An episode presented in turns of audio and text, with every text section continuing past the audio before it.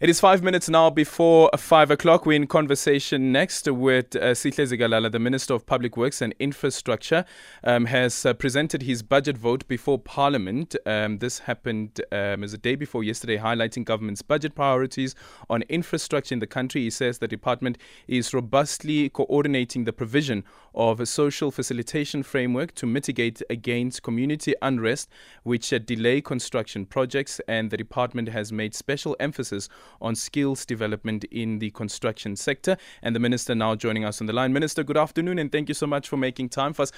So we have a construction or infrastructure backlog that we face in the country. There's money that's being put aside to deal with some of this infrastructure, but then there's also the other element, and that is when it comes to the empowerment of communities and some of those who then use that to hijack the projects that the government is part of, and sometimes even private entities, called the mafia construction sites. Yes. This is a problem. It undermines progress we are making in construction. As a result, services that should go to the people are delayed. We are working hard to ensure that we embark on social facilitation, which will see those who are well-deserving participating in the construction sector.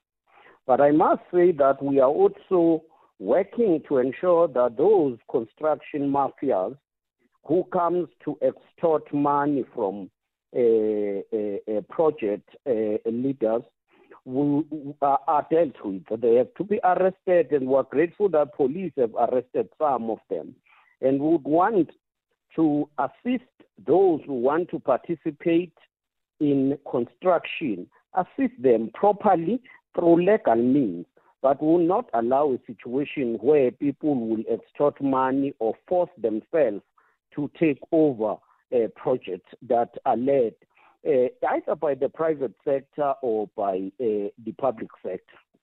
Okay, and let's then speak about the type of work that the department is also doing when it comes to renewable energy, as well as trying to get the country at least to a point where we can say we have efficient electricity supply. We just heard now from the MPC and the decision to increase the repo rate, and part of that is because of a lack of electricity supply.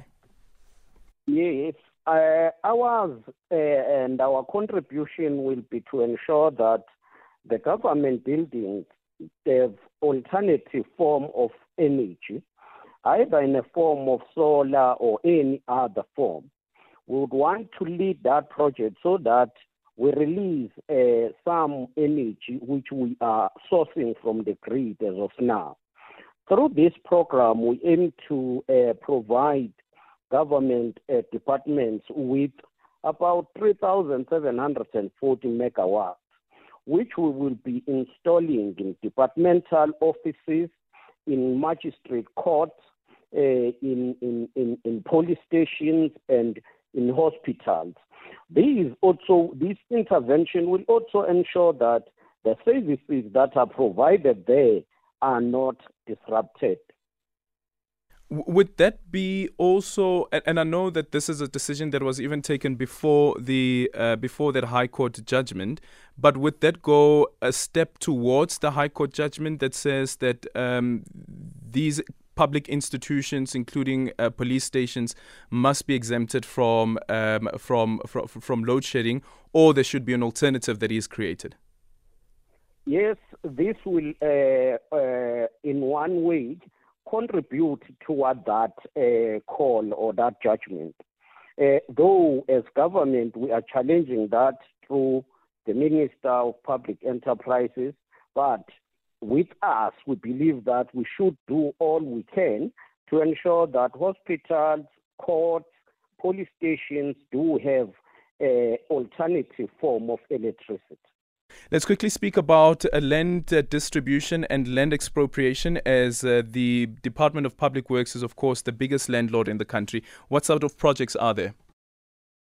We continue to release land for purposes of agriculture development and for purposes of human settlement. We have to ensure that all people who need land in areas where the state has some parcels of land, those should be released to the people. We have relief farm in Northwest, in Mpumalanga, and in KwaZulu-Natal this year. We will continue also going forward to release land for purposes of human settlement and agriculture. Thank you so much. That's the Minister of Public Works and Infrastructure, Sihle Zikalala, and that interview proudly brought to you by the Department of Public Works and Infrastructure.